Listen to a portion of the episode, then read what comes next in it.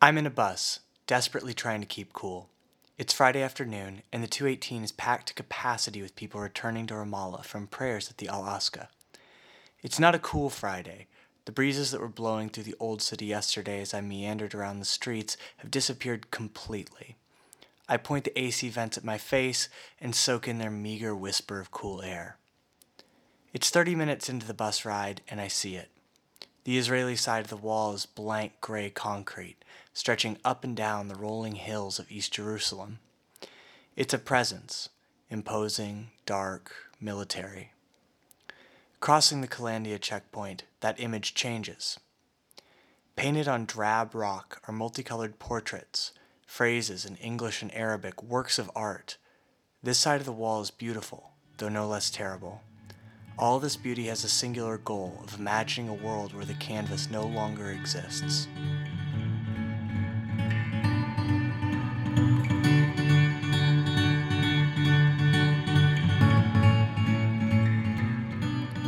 Welcome to Waywards, a podcast about places.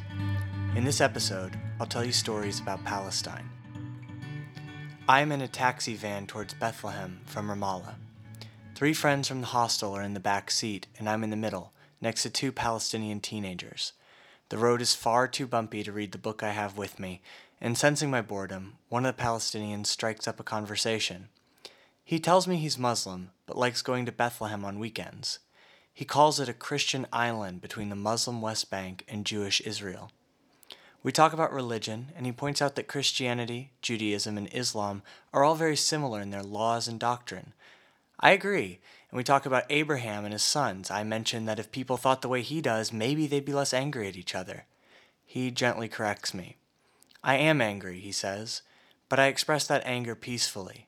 He tells me about going to protests, and I feel stupid for imagining that anger goes away with clearer theology. After sitting in the van for almost an hour, we're restless.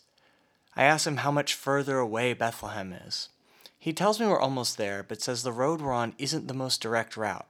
A faster road runs close to Israeli settlements, so the authorities don't let Palestinians use it. We pass through a place called the Valley of Fire.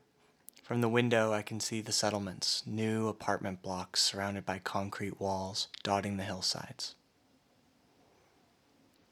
I am in Hebron, on a deserted market street. The locals called it a ghost town, but I know ghost towns from back home in Oklahoma, this is far from those dots on a map in my home state, left to rot after economies passed them by. A different sort of disaster happened here. They do share the same quiet, the same eerie stillness, but here it's punctured by young IDF soldiers out jogging, older ones patrolling the streets with assault rifles, Orthodox Jewish families playing in the settlement nearby. Americans are waved through the two checkpoints onto the street, but Palestinians are not. After an Israeli extremist shot a group of Muslims in prayer in the mid 90s, the Israeli Defense Force thought it best to separate the settlers from the Palestinians. Unfortunately for the latter, the central market street of the city ran up against one of the settlements. Shops were closed, businesses forfeited, doors bolted shut. A few Palestinian families were left in their homes. I watched one of them descend a set of stairs. At the bottom was an Israeli soldier. They spoke in Arabic. One of the other Americans in my group spoke the language, so I asked what they were saying. It sounds like they're buying groceries, he told me. The soldier's asking, How many are going? How long? It was a negotiation. A 21 year old conscript had absolute control over the family's movements, like a mild form of house arrest. Eventually, he let them through. I am with a friend at a small art gallery and museum near the old city of Ramallah. We're having coffee with the owner, an incredibly friendly man who runs the gallery out of his family's 200 year old house.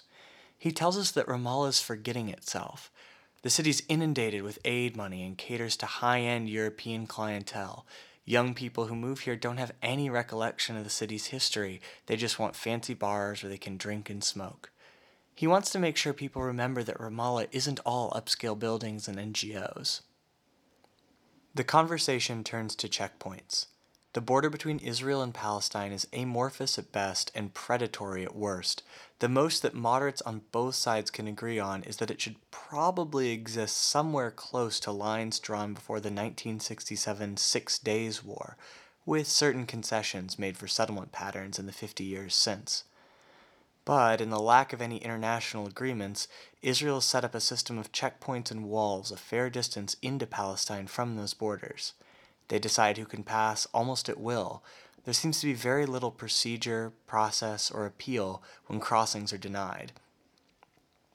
If you have family or friends on one side of the checkpoint, you have to rely on the goodwill of a border guard to get through. The museum owner's mother was sick. She needed an emergency triple heart bypass surgery, and the wait time for the procedure in Palestine was almost a year. So he decided to try and take her to Jerusalem. On the first attempt, their crossing was denied. They drove to another checkpoint. At the second checkpoint, a superior officer told her that she could cross if she showed him her heart medication as proof of the illness. She showed him the medicine, but the conversation quickly changed. He started to demand medical records instead.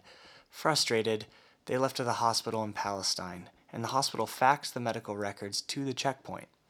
An ambulance stood waiting on the Israeli side to take her to the hospital in Jerusalem where the surgery was to be performed. She returned to the checkpoint, waited for several hours. Finally, the border guards returned. She couldn't pass. Security concerns. A year later, she had heart bypass surgery in Ramallah, but in between the attempted crossing and the surgery, she received a special pass for Christians to go on holidays within Israel, a pass reserved only for those who Israel knew presented no security risk. I asked him about his life during the Second Intifada, the Palestinian uprising between 2000 and 2005 that saw an uptick in suicide bombings directed at Israeli cities in an Israeli invasion of the West Bank with an occupation of Ramallah.